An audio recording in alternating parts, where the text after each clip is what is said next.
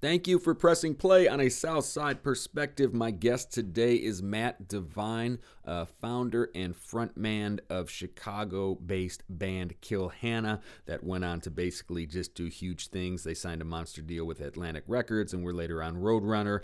Uh, they've worked with literally all the bands that you know uh, Papa Roach, Dashboard Confessionals, Eve 6, Everclear, Jane's Addiction, you name it. This band just went on to have huge success. Uh, doing it over the phone, you'll notice that there is one little audio glitch that we cover. Welcome to Quarantine Life. What can you do? Uh, but thanks for listening. Please enjoy Mat Devine of Kill Hannah.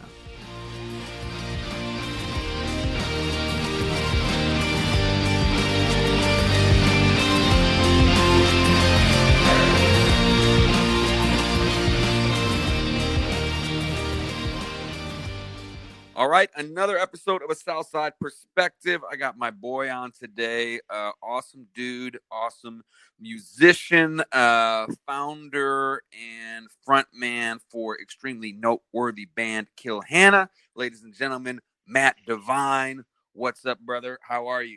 You left off Southside Jake Fanatic. Literally Southside Jake Fanatic, which is mutual. Um, uh, what's going on, buddy? You we're doing this one virtually, so you are in Los Angeles, California, I believe, correct? Yeah, yeah. I'm in I'm in Hollywood in my cottage here, which I call a nano mansion, but it's literally just a one bedroom cottage. You stayed here. I, I've had the pleasure of being out there, and it is sick. It's a it's a nano mansion. Like I don't even know. Like being a Chicago guy, I've dipped my toe in LA, uh, as you know, but don't really have enough LA to like know about it and like you've got this sweet little cottage with like this orange or lemon tree in the back and like this dope patio but it's just like slightly uh it's like a mansion just miniaturized it's sick yeah it's, it's literally like uh like al capone's prison vault you know it's got everything's miniature but it's it's quaint it's cute it's kind of victorian and yeah it's cozy and now that you know given everything that's going down we're just this is my it's kind of is a prison cell right now but but it's chill. I went I went out to the desert. I went out to um, just beyond beyond Pioneertown out in the desert and stayed in in a little RV for a few weeks. The minute this thing kind of hit, and I was making I was like isolating by hundreds of miles, and just every time I wanted to eat, I had to make fire and. Uh, Wi-Fi was pretty non-existent, but um, yeah, I'm back here now, just kicking it and I, I that actually and I miss you, dude. I miss you. I know we uh I was it was all like going down. I was gonna come out to LA. We were gonna do this podcast in person, maybe set up some meetings and some other stuff, and then like quarantine life struck very quickly. So uh but as soon as it's all over and I get out of my own head about being scared of everything and everyone, uh I gotta get out there ASAP and we gotta uh, get back on track. I think I think you have to move out here. I don't know how you can retain your your moniker and your brand. But I think I think Southside Jake has to at least 50-50 Chicago and LA at some point soon. I think if I landed in a like a musical town like an LA or a Nashville or New York or whatever, I could absolutely keep the moniker of Southside mm-hmm. Jake because people would just be like, "Oh, he's just moving for you know for the dream or whatever or to pursue it." You took the plunge. When did you go out there? About 2013. Yeah, time LA. Yeah, yeah, 2013. 2010 is when I moved out of Chicago, and interestingly, you you just know this about Chicago, but it's really tough to leave. It's really there's every reason in the world not to. There's every friend in the world enabling you not to leave. There's I mean it's uh, Chicago is just its own planet, and if if not for a gig I got in that in that Broadway show, I don't know if I'd have the like this the real steam and to to get out of Chicago's gravity, you know. So I, I, was I was I had an opportunity that brought me in New York, which is cool. I got to live in the West Village of New York for a few years, and then yeah, from there I moved to A. Um, but uh, yeah, and that's that's been me. So now, just like everyone else in the world, I live in LA yeah, well, Chicago's special. There's no doubt about that. I mean, it, it, it is so hard to leave, especially my version of Chicago. I'm born and raised and have such a tight knit group of pals and everything else like that. Uh, you touched on the Broadway thing. Let me let me circle back though and go from the beginning. So, um, basically, you're you're born out east, right? Like New York, New Jersey kind of style, and you end up coming to Chicago like late high school. Is that accurate information? Yeah. Is any is anyone gonna find this interesting? I I I love talking about myself, and I think and my mom, but she's not big on podcasts. So I'm you don't. My mom and your mom are going to listen to this and love it. well, I mean, you no, everyone's gonna care big time about this. I mean, you basically what I'm the next question, and we can just dive into the fun part, is like I want to really dig into Kill Hannah. Yeah. So like for so those who really don't know what's going on, um, uh, Kill Hannah was like this just this huge band and took over the world and like toured with everybody and all the huge names that you could think of like you broed out with uh, you you know my research and through talking to you and knowing you opening and playing with 30 seconds to mars fucking alice in chains my chemical romance like you name it literally everyone and you're like founding and front manning this crazy man that or crazy man crazy band that like blew up the world right so it, let's just dig into the fun part then like how the hell did that start because that kind of started in chicago and, and at isu right Oh God, ISU. Yeah. Well, I, I went to Lake Forest High School, and yeah, if we're gonna keep this really Chicago focused, I moved. My family moved from East Coast to Lake Forest, um, in the middle of you know North Shore, uh, junior year of high school, which was interesting because even I've been around a bit by that point, but Lake Forest High School, it's just a public high school, but it looked like you know Montecito, like like it, it, like Monticello, like it looked it looked like some sort of Ivy League campus, you know. And my my first impression was like, this is awesome. And uh, I mean, I love elitist stuff and uh, snobbery and all that, and um, and uh, and I was just surprised at how miserable everyone was there and didn't really appreciate how how fly it was. So I was I was always like really into the North Shore, and then yeah, but I didn't take high school seriously, and I and uh, so when it came time to apply for schools, I went to ISU for a minute because back then it was I was skateboarding in town, and they called it Illinois Skate University. I'm like, oh, that's cool. Let's go skate down there. Well, you guessed it. That is the sound that means that's where the audio cut off, but no worries. We got right back on it. So let's enjoy the rest of the conversation with Mat Devine. Sorry for the hiccup.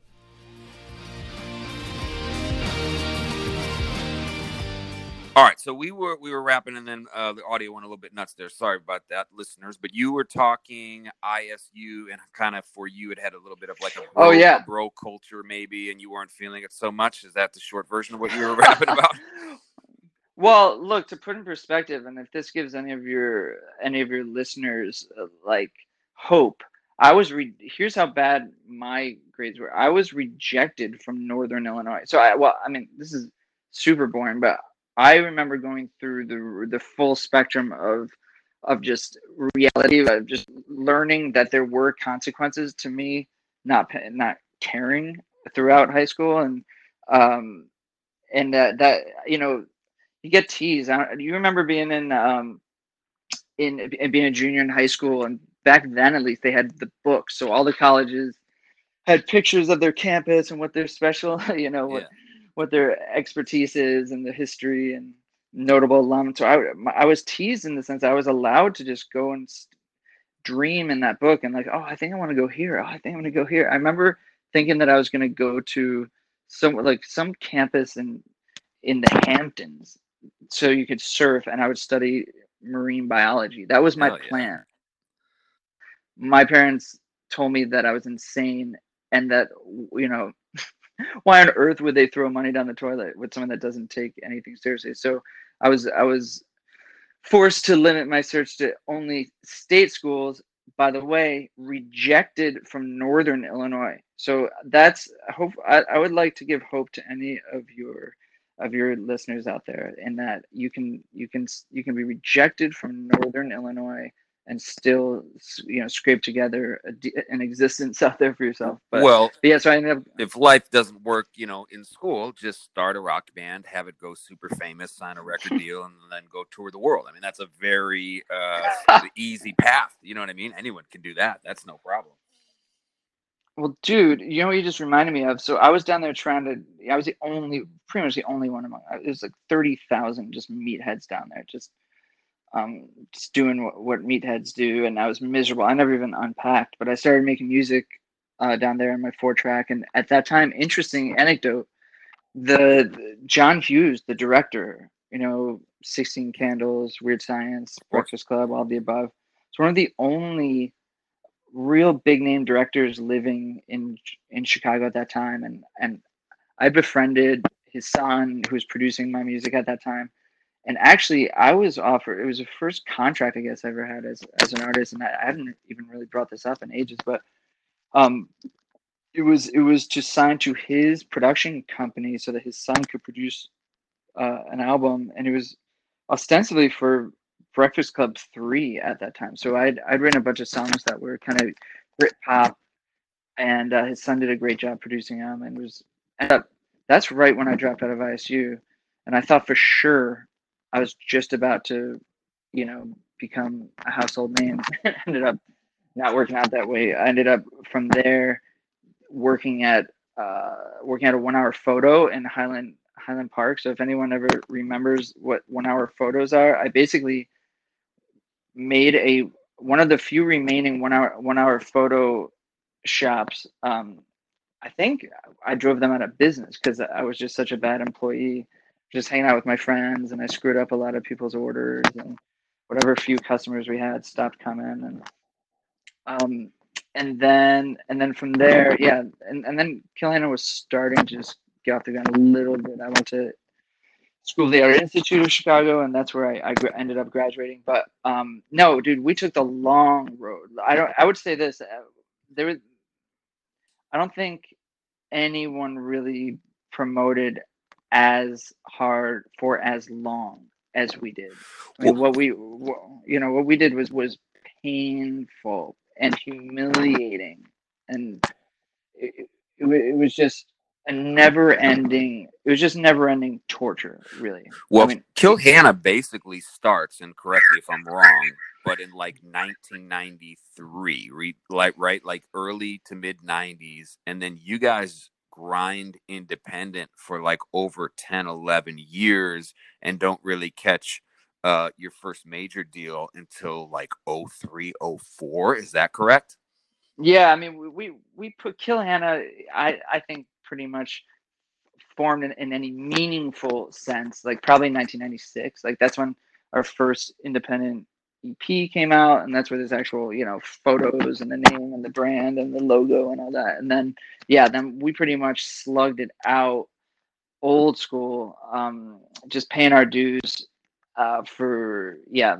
And then that was another, what would you say, like another for seven years, seven so, years until we signed our deal. Yeah. So during, and in that, go ahead.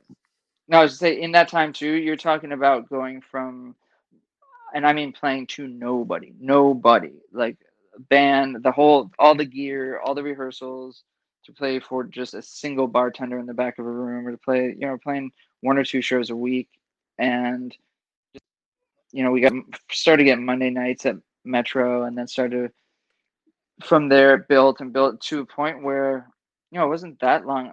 I mean, maybe it was two, starting around 2000. I think we were. I remember like that's when uh, I think I, I want to be a Kennedy was written, and that's that's right around then is when we started. We were actually headlining and selling out the Metro, but still, uh, no label would touch us because we'd been we were damaged goods. We'd we'd been around too long. We were uncool. We were, um, you know, not commercial enough. We were. Uh, yeah, at that time, the bands were getting record deals, and it was breaking my heart because every week it'd be an, it'd be a new metal band that no one had heard of would sign to a major label. It'd be some obscure indie girl that doesn't have a single fan signed to a major label. It was, and meanwhile we were, we had evidence that we were legit. I, it was just, it was heartbreaking as hell. Like we would, we would imagine, just imagine what it would feel like to play a sold out metro show with with fans screaming every single lyric to every single song dressing like you um, wearing dressed up like in costumes to go to the show, ninety percent female, um, to, screaming to the point that when you finish your final song of the set, your ears are the screams are louder than the music and the amps were. So getting hearing damage from the piercing screams, and then loading your gear up in a shitty little Honda Civic, making a few trips to your houses, and then the next day going back to work, and no one gives a fuck. Like our our bass player was was working at Circuit City, so he would go from playing a sold out show and signing autographs outside for like two hours to putting on that Circuit City polo shirt and going and going to work in you know wherever Downers Grove or, or whatever, and and having to be really polite to whatever dipshit is is you know impatient with him. It reminds me of the end of uh, of the Eight Mile movie after Eminem like wins that battle. Everyone's like, "Yeah, we're going to the top," and he goes back to catch his second shift at the at the, the yard or whatever, and he's like back to work.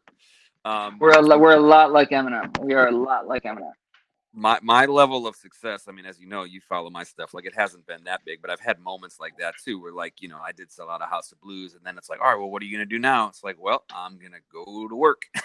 You know what i mean? Like i'm yeah. just gonna go back to to the grind because you know as cool as those moments in time are and you make a couple bucks unless you really have a sustainable tour or something going on like you just gotta like go back to the photo hut. You know what i mean? There's nothing yeah, else no, you can we, do. dude and you and I and you and I talked about that and yeah it's interesting like there I don't know if you're any of your other your listeners are more like aspiring artists um but but you know you really have to be willing to lose it all and you have to be willing to to commit you know blood sweat and tears and and just know that that mountain is going to you know the minute you climb that one mountain there's just going to be another mountain and you have to humble yourself and you have to be willing to eat shit and um you know we I, I I would have thought you know when I was 18 I would have thought oh headline in the metro you're done you know? Right. and then you get there or House of Blues in your case right? And then um what else is there? Then you get there and you realize like okay so maybe we're in another category but it's still a we're still in the gladiator arena and it's still a fight to the death. And I you know I would just say and I wouldn't do it again if if I had to you know but my at least my mentality during that entire period was I'm I and it was non exaggeration, but it's like I'm either going to sign to a major label and have a real and really you know my dream will come true or I'm just gonna I'll probably commit suicide. There was there was no other option, and I've learned later in life that the universe, just the the the how do I say this? Just just the karmic justice of the universe is such that this this like um if we are living living in a simulation whatever that whatever that code is that is, algorithm that code. yeah it it it makes you make it forces you to make that decision it tests your mettle on every level and it will only reward those who are pure of heart so that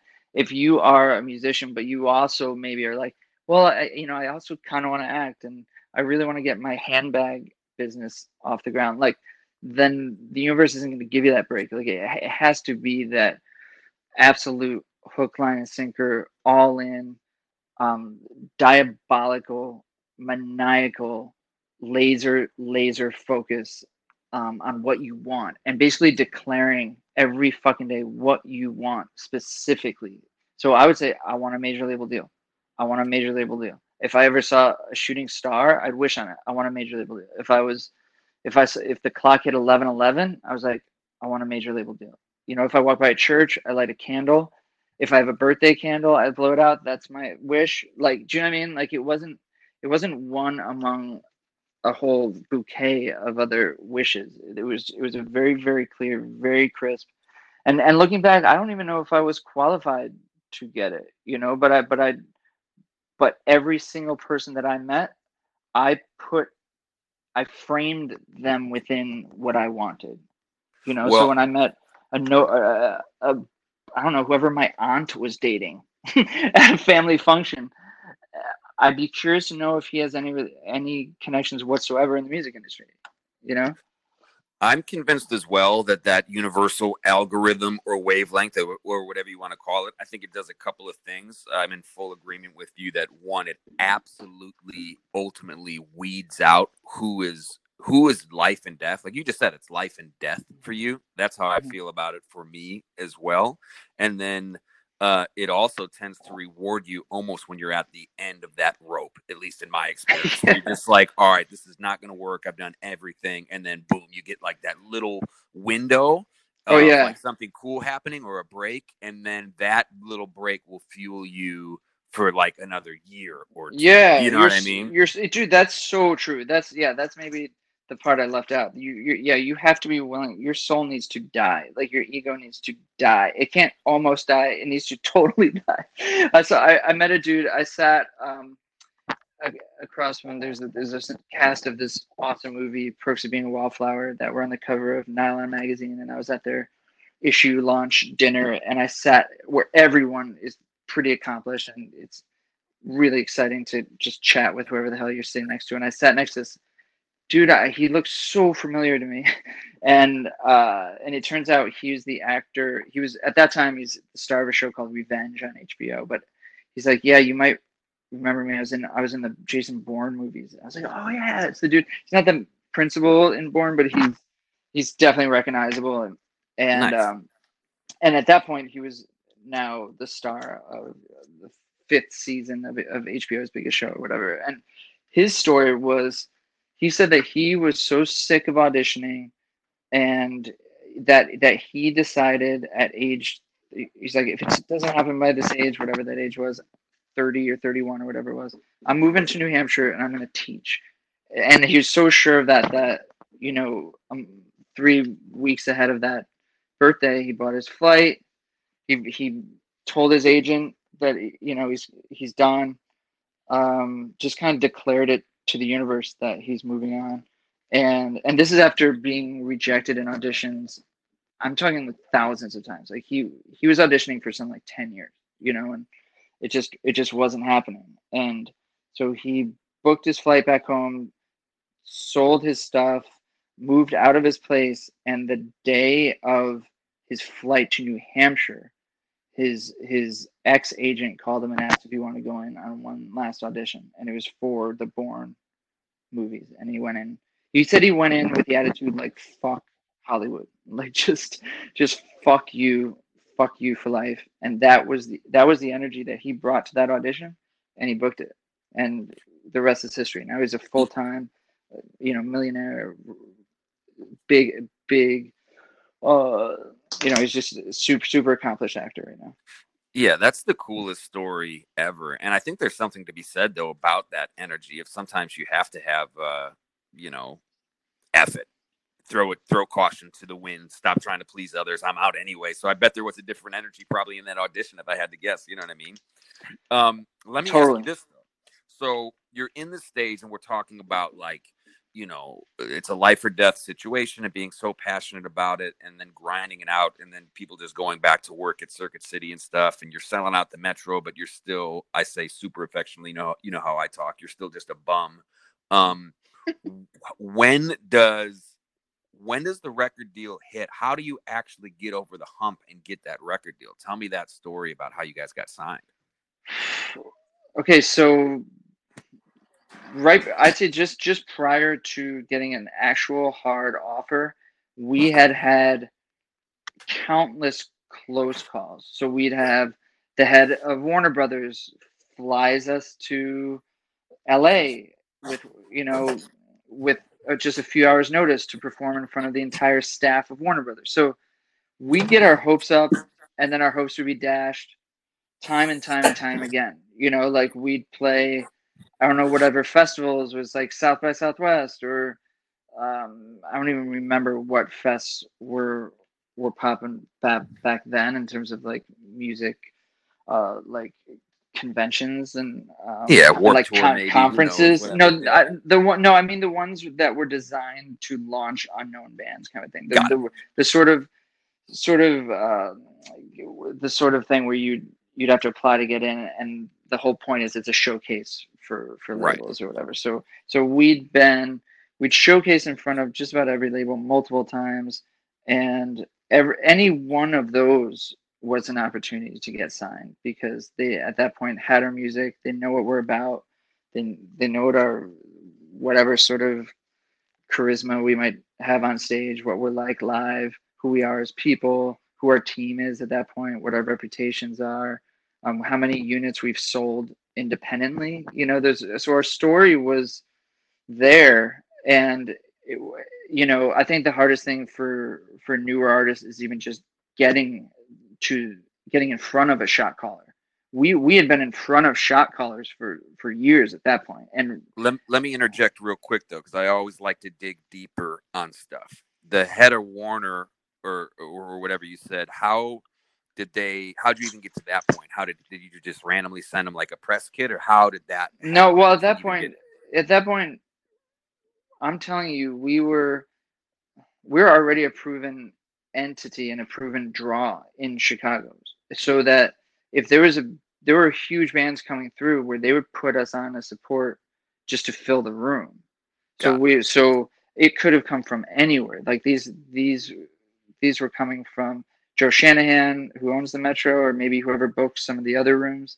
Um, any anyone within you know Griff Morris is my buddy who worked at NARAS at the time in Chicago, the Grammys, and it could come from a lawyer. Could you know how at, at, at, that point everyone in every single person in Chicago knew that we were either on the verge of of getting a deal or of just becoming obscure and you know dying in a, in a mass grave somewhere. And and you know and we we we just stopped even we didn't even mention to people because there were just so many close calls that just didn't materialize. So so yeah we had um you know we were on everyone's radar but you know an A&R person and and this really hasn't changed. You know they're scared for their jobs right? So the only time they threaten their livelihood you know their their family financial security is when they step out and take a chance and say i want to sign this artist because till then you know no one's no one's gonna get. I haven't seen people get fired for not signing artists. You know, they um, they get fired when they when they stick their neck out for something that ends up be, being a total failure. So, um, I kind of get it in the sense that they they need to at the very least, um, be, and this is maybe useful for your listeners, but if you think like an A&R guy they what they can do to mitigate risk to their careers when they stick their neck out and say i'm gonna i'm gonna sign this artist is at least have a strong case for why anybody would dig this artist. Do you know what i mean? Like that's why they look at youtube numbers. That's why they look at streams um, on spotify. They, that's why they look at these achievements or like who's part of the camp or what high profile fans this artist has or what what else they have going on and how much they're hustling because that that can at the very least make the case for if it if it's a dud hey man here's my here's my case and and anybody would have agreed anybody would have um, also taken the same shot that I did. That's why they also always take a wait and see because it's a lot easier for them to say, "Hey, I made him an offer because Sony and you know everyone else under the sun has also made them an offer. So at least they're not going to get fired if that you know if, if that doesn't work out. So it, right, they they, they hedge, which, they hedge their bets. So which is also why it's so like nowadays with, with the everybody has visible numbers where i feel like if it's 1974 like you don't have visible numbers the only thing you can go hmm. off is like sound and feel and are the chicks dancing to it at the concert now you can be like Southside Jake, 6,000 YouTube video or, you know, views on that latest video. Like, F that, call me when you get 6 million. And then, then, if, then when you're at 6 million, it's like, well, do I even want a record label in this current label or, or in this current era? Because you might yeah. be able to just go the independent route and make a lot of guap uh, that way. Um, but totally, I digress. Totally. When you end up finally getting the deal, so you get called out a few times, you had, you've done uh, a bunch of close calls um, when did you actually sign? It was Atlantic, right? That you ended up fully signing with. Yeah, we signed with Atlantic um, because a a manager that had been repping us at the time sent our um, our CDs, and I mean blank CDs. That's how long ago this was, but a blank CD of our song "I Want to Be a Kennedy," um, via a lawyer ended up on the desk of VP of A&R at at Atlantic, and it happened to be also that, um, and this is kind of ironic because normally I like everything to be so pristine and perfect, and it was up to me to have full press kit with everything else. I think one of the reasons why it ended up working out is he didn't have any preconceived notion of of who we were. There was no hype. There's no anything. So he just literally did one of the few A&R guys that was doing their job. He he just put on the CD and just judged the song. I want to be a Ken- Kennedy on the merits of the song itself. You know, and he thought it was rad. And and he was also had just had a ton of success. He signed POD. POD at that point were similar in the case that there was no heat on POD to to get a deal. They he he stuck his neck, neck out for those guys when they were the kind of ugly stepchild of the Christian nu metal scene. They were right. you're talking about like nine dudes who've been around for ten years touring with dreadlocks, um, and everyone everyone thought John Rubley, that's the A&R I'm talking about, um, was crazy for signing them. It ended up paying off. They ended up second to Linkin Park in terms of um, what they you know of sales for uh, for Warner. So in the Warner family, so he he saw a similar blueprint in us. Like, wow, these dudes have been around a minute. You know, they're not going to break up. They've actually they're in it for the long haul. For- I see. I see that he saw that as as an asset, um, and I'm glad he did. So yeah. So then we signed to Atlantic, then got to make our final like. Finally, we got to make like a real big big budget album and all that stuff. But you know, just up to that, Jake, and maybe something else that might be might be of some use. In my opinion on this is that even today, where you you pointed out rightly that it's it's all visible, everyone can see under the hood. Some some people, I'm sure, some some labels, I'm sure, are too numbers obsessed, and uh, you know, at the cost of a lot of these other intangible qualities that we all know we can just feel in our gut if something is legit. But but i wouldn't be frustrated by that because i would i would just turn that into your battle. And all, when i look back on all my impatience i thought i deserved a major label deal when i was 18 i thought i did and i was convinced that i did but i didn't you know and it and I thought for how, sure. How old were you when you got it? I was twenty. I was twenty-seven when I got it, okay. and I look back on that decade leading up to that, and all of that was my that was my crash course. Like that was that was my grad school or my my education. My that that was ten years where I thought in my mind that I was just spinning my wheels and that I was just unknown and failing and really, I look back on that as like, thank fucking God nothing happened earlier because all of that we got to work out personnel issues within the band. We got to work out, you know, different personality types. We got really good at understanding what our standards are that maybe not everyone else shares. Um, we got to we got to write songs that were obscure and kind of bad. you know, we got to have like bad shows where shit goes wrong and we panic we don't know what to do. And then you know show after show after show after show and then song after song after song after song after song.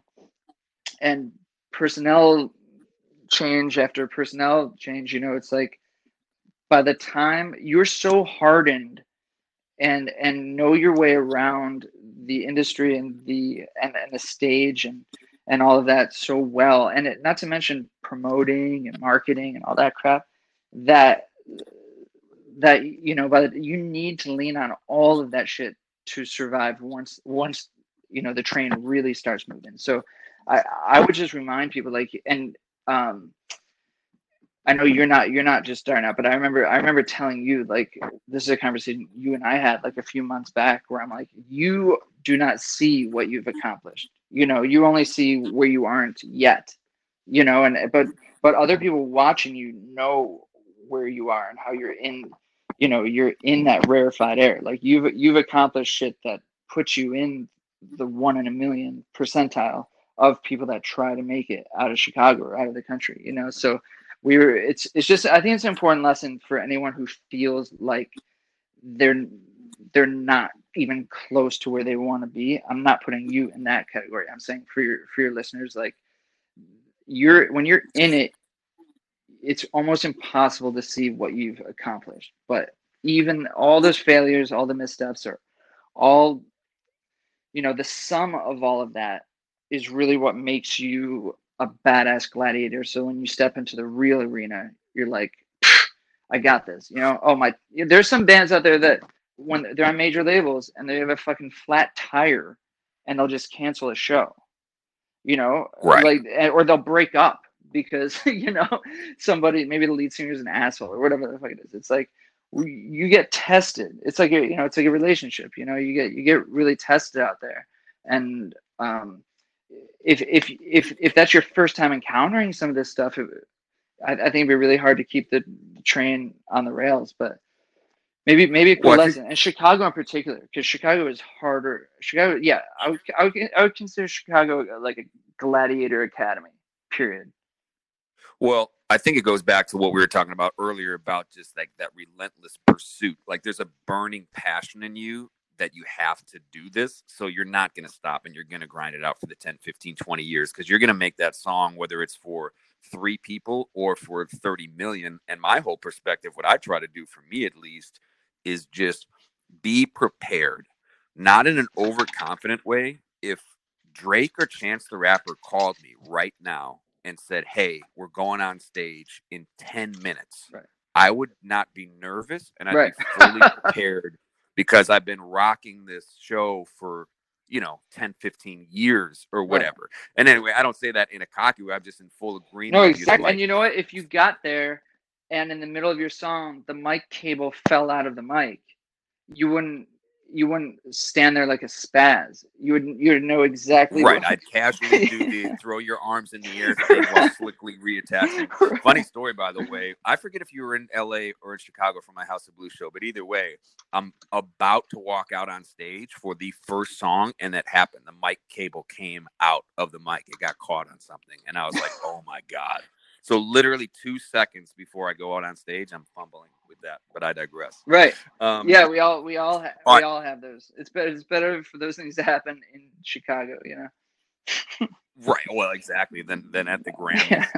Um, so when the Atlantic record deal hits, I won't get into your personal details. I'm not going to ask you anything crazy, but is that like life changing, holy shit money, or like okay, here's just like a nice little 360 deal you're going to go on like a van tour or like what was the level of like I don't know, like was it holy shit we made it or was like okay now here's step one and we're basically in double A baseball and it's time to go hit a van. Yeah, it was kind of like it's kind of like the double A baseball analogy. Also, but by that point, because you're you're talking about five dudes, um, and there's the yeah. I mean, it was it was at that time it was a considered a a larger I think above average size major label deal, which is which was cool. But then when you break it down, you look at where that money needs to go. You want to, you know, it's going into it's it's a marketing budget for the album, it's a recording budget for the album, blah blah blah blah.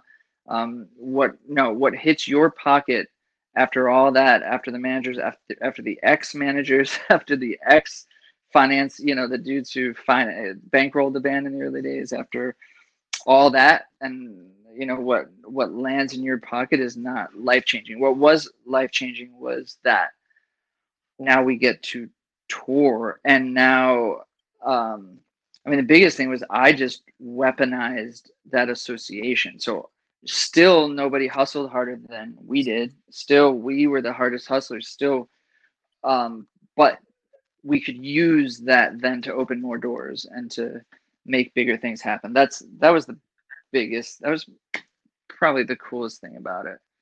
Yeah, the launching pad, the exposure, the the financial backing to go on tours, and you've toured with some monster acts. I mean, I don't know if if, if, you've properly toured with these people, or if, but through my research, I mean, I'm seeing crazy names like 30 Seconds to Mars, Eve Six, like you said, Papa Roach, Chevelle, like All American Rejects. Like you you've been on some monster, you know, tours pretty much. Yeah, it was great. I mean, I we're just used to living in a van, and then you know we did stuff overseas, and some sometimes we're in a van for a lot of it, you know, and then we upgrade to uh upgrade to a shuttle bus. Oh man, it's funny. Like our my parents lived outside of Boston, and anytime we we ended up out east, and you're gone for once we started touring 2003, I'd say without an exaggeration, we were gone for I don't think we were ever home for more than like one or two weeks at a time in the entire year, kind of a thing. And we're so we're just gone, gone, gone, gone. And some tours made a lot of sense. Some didn't. Sometimes we're out with like metal bands. I'm like, oh god, like they're gonna hate us, and this is not. We're not gonna convert a lot of these fans.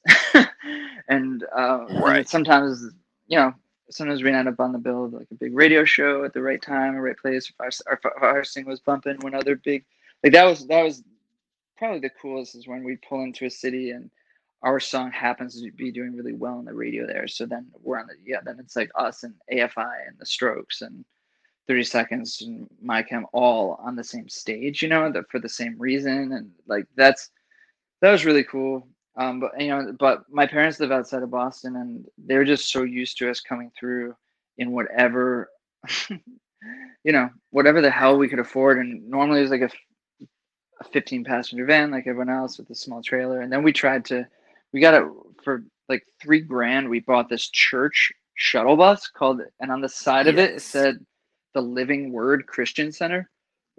And it was like this oh really oh weird, not a van, but not a bus. It was really wide and really tall. It's like, it's like a shuttle, like you you'd see at the airport, like a van Vantera, I think. A van- yeah, like the shuttle buses. I think they're called Vantera. I'm serious. oh, okay, yeah, I didn't even know did that. You, I didn't you, even know there's a name, but it's yeah, I think it's called. I could be wrong. It's funny. Uh, but when I when I was playing sports in college, that's what we would travel in. I think. yeah, I mean, it's unless that was cushy, like some weird like name. a bunch of really nice velvet seats, but it's not meant for a band to take around the country for five years, like like we did. I mean, even had like that bus sliding door thing, so like anyone was coming on or coming off, we could always close it and like trap them in it. It's like and like hurt them. So it's hilarious. And we didn't expect it to last. We bought it from the church and it died on the highway on the way back from the church in a toll booth. So the whole toll booth got locked. Anyway, we ended up taking that thing for years. Um, and so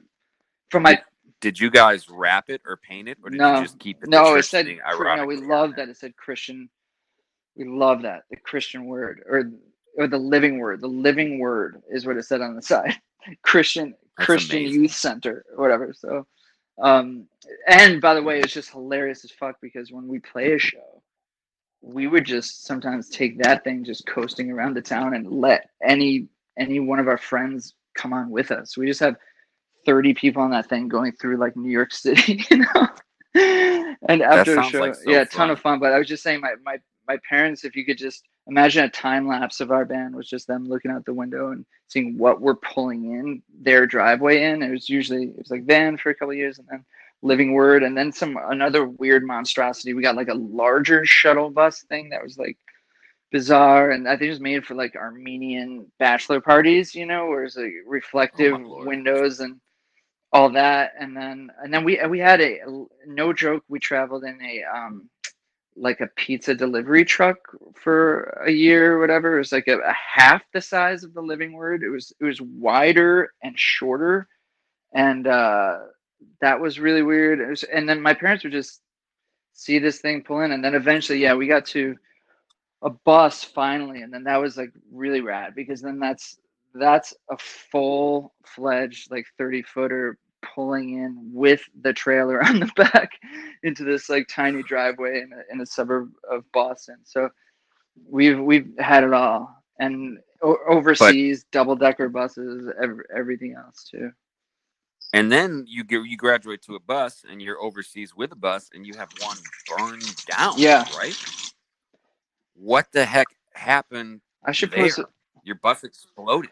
Yeah, we were in the Swiss Alps. We were going from we played in in Italy, and we're going we're on our way to Paris for a show, and that was really I'd say like that's maybe one of the high, one of the coolest eras of Kill Hannah because that was we were just on fire in terms of how we were playing our songs and and we were on Roadrunner Records at that time and we had had like three or four singles on that album so everywhere we pulled in in Europe and stuff, you know, you'd open the magazine at the gas station, we'd have a poster in there, and Any any weird city we pulled into, there'd just be hundreds of like weird looking girls with pink spiked hair and nose piercings just standing in line waiting to get in. It was just it was just that was really it felt like all of our hard work was was was paying off, you know. But yeah, so we're in this bus and in the Alps on the way, and we're in the I guess the Italian side of the Alps, and and there was just there was smoke and pulled over. It was eight in the morning, and the guys, the drivers, like everyone off the bus, get off the bus. We all get off the bus in our underwear, and we look back, and there were two bands at that time on the bus. It was like eighteen of us. There's another band from England, and a couple girlfriends and look back and the bus is on fire and then the whole bus we just all stand there on the side of the highway and just watch the bus burn completely to to a shell and uh, I found the uh, the picture of you, and I'll post it on my okay. socials. But of you standing in front of the bus with your guitar case, and it's just this like burnt down mess, and you've just got this face on, like, okay, yeah. I mean, nobody, nobody. That, that that look on our faces. If you want to look at that whole, you know, the, there's an entire gallery of those photos. That look on our face on our faces is exactly what I was describing earlier about what it takes to break out of what it took us to break out of Chicago. Everyone else, I mean, there are people on different trajectories. There are people who, by the time they're 18, are just ready to go because they're geniuses, you know. But in our case, that look on our face was we didn't cry, we didn't laugh. Literally, anything that went, any problem that we encountered as a band, we just coldly uh, analyzed as like, okay, what does this mean? Do you know what I mean? Like, does this mean on to the next one? Yeah, on to the next one. So, um, you know, are okay. How many people have passports? Okay, how many passports burned in the bus? okay, so you without passports are getting on a train right now to Zurich. You with passports, you know, because you're going to go to the American embassy and get expedited passports. Those of you with passports are going to go to this hotel in this tiny ski chalet and basically drink drink beer and eat pasta for the next three days. And then and, and, wait and for we'll, crew to get their Yeah, we'll cancel the Paris tour. We'll or cancel the Paris show, cancel another one, and then whatever. And ended up being awesome. We got covered by the BBC and a lot of positive press around that. I'm gonna post. You just reminded me. I'm gonna post those pictures because it, yeah, it's pretty. It's pretty absurd. Yeah, that's that's epic. I'm glad everybody uh, was okay and it didn't turn into like a, a horrible, horrible story. Just a good learning moment story.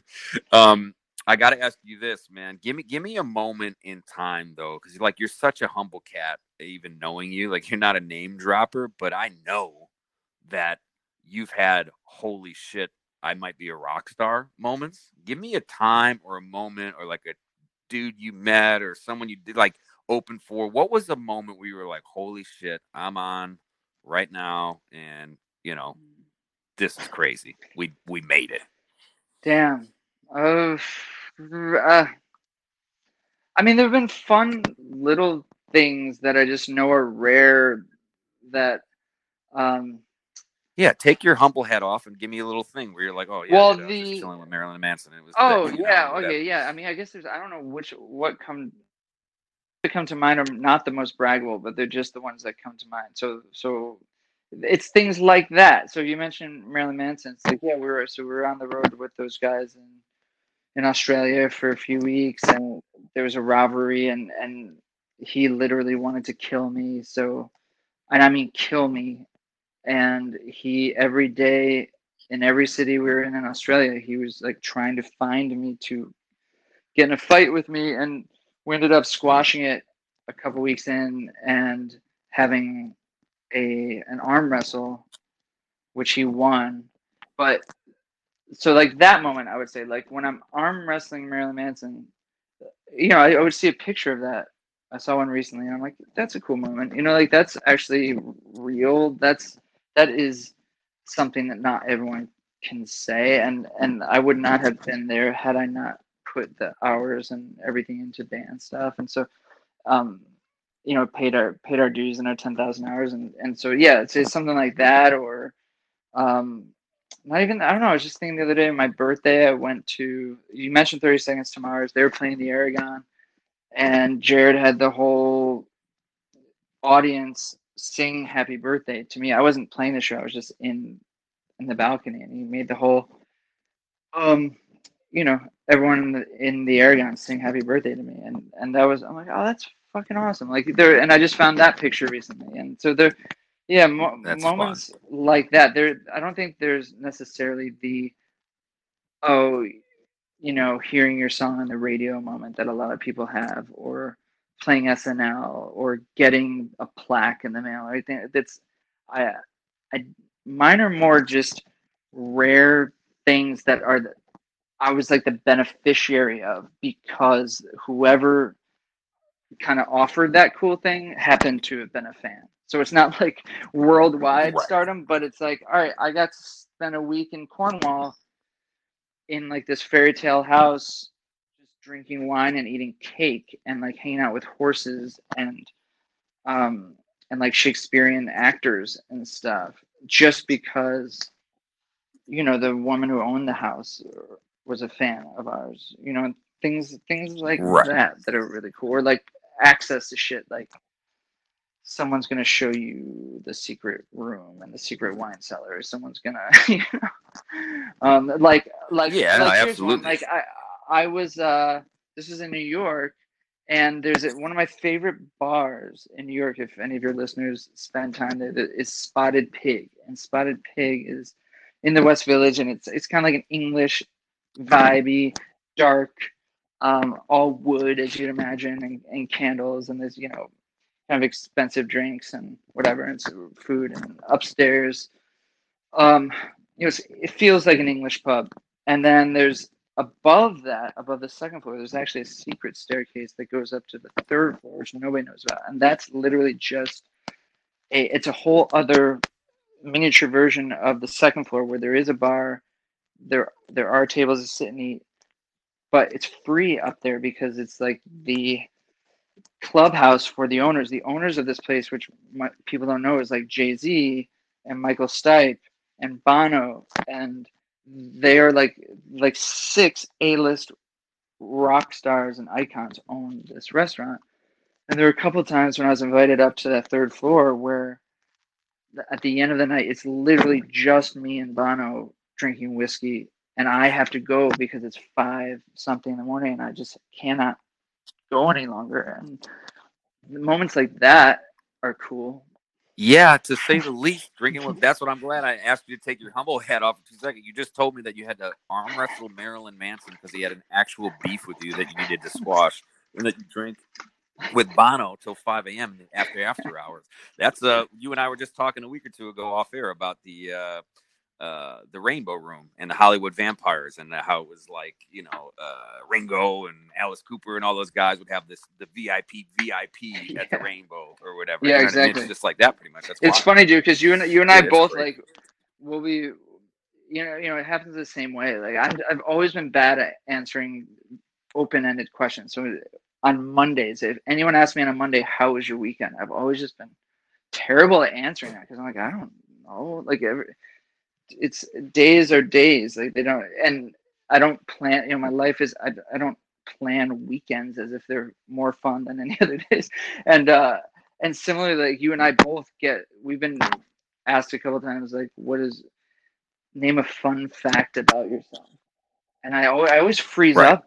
I'm like i don't know what's what's a you know like what give me give me something unique that people don't know that that maybe is something really noteworthy that that you've done in your life. And I'm like, I always freeze up at that shit. It's nice when you kind of coax it out of me because then, yeah, that stuff deserves to be remembered, and it is a cool reminder that, you know, some of those some of those things we set out to to accomplish and we're in yeah, high like, school actually did get accomplished. yeah, like that happened. That's real. Like that's a that's a moment in time that no one could ever take from you, and then because you're a humble guy and because the way you view life, you kind of just I call it like leveling up. Like you just level up and then that kind of becomes right. a norm. But then you have to step back every now and then and just be like, oh wait, that's not normal. this is so cool. And nine year old me would be freaking oh, yeah, out. Totally. Right you know what I mean? Exactly right. Yeah.